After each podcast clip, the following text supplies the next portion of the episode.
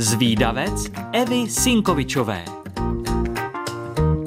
Čau holky a kluci, vítám vás u dalšího dílu.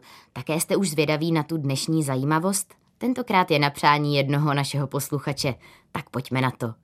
Ohňostroje máme spojené se silvestrovskými a novoročními oslavami, kam ale sahá jejich historie. Představte si, že až do staré Číny. Vraťme se zhruba o 2000 let zpět. Existují hned dvě legendy, jak ohňostroj vznikl.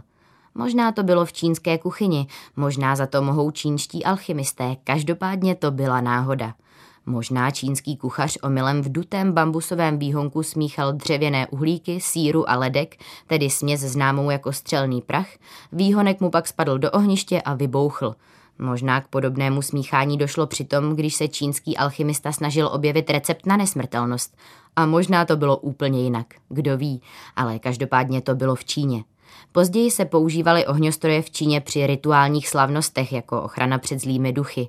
Bambusové nebo papírové trubky ale udělali jen záblesk a pořádnou ránu. Rozhodně ohňostroj nevypadal tak jako dnes.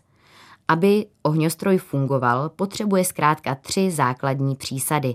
První je palivo, tedy nějaká chemikálie, jejíž molekuly obsahují silné vazby. Druhá složka je okysličovadlo. To rozštěpí vazby molekul v palivu a uvolní velké množství energie. Pak samozřejmě nesmí chybět teplo, které zajistí výbuch. Barvy a nejrůznější tvary přišly v souvislosti s ohňostrojem až mnohem později. Do Evropy se samotný ohňostroj dostal až ve 13. století. Ohňostroje byly populární třeba na dvoře Rudolfa II., kde působil celý tým nejrůznějších alchymistů. A co barvy ohňostrojů? S tím přišli Italové a to až ve 30. letech 18. století. Do střelného prachu začaly přidávat další látky, které barví plamen, třeba stroncium, tedy reaktivní kov, nebo rozpustnou sůl chlorid barnatý. Výbuch byl pak spojený s červenou a zelenou září a později přišly i další barvy. Poslední dobou se ale proti ohňostrojům hodně bojuje. Škodí totiž životnímu prostředí, znečišťují vzduch, vodu i půdu, hluk děsí zvířata, ale negativní vliv to může mít i na malé děti nebo seniory. Při odpolování ohňostrojů se taky můžete lehce zranit, zkrátka je tu spousta mínusů.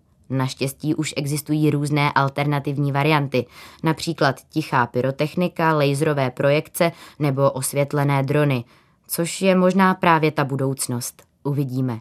Moji milí zvídavci, pokud chcete o historii ohňostrojů a jejich budoucnosti někomu vyprávět, ale nestihli jste si všechno zapamatovat, tak nevadí.